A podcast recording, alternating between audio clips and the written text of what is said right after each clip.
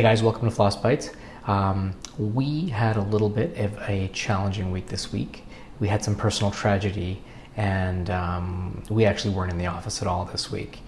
Uh, but everything's okay, so that's the good news, um, and we're getting through it. And I think we're probably through the worst of it. But we decided to leave the office open this week um, and actually let the office run itself. Uh, the practice that we purchased that doctor came in and filled in for Ragini, and I got to say we were a little bit nervous about it, but um, it's worked out great.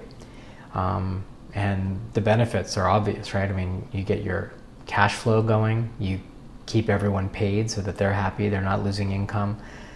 But I think the time we spent training them and uh, onboarding them and really getting them experienced with how the office is run, with the processes and building good habits, I think it's paid off because we looked at the, the cash flow this week. I checked in with them yesterday and everything is going great. They're seeming good spirits.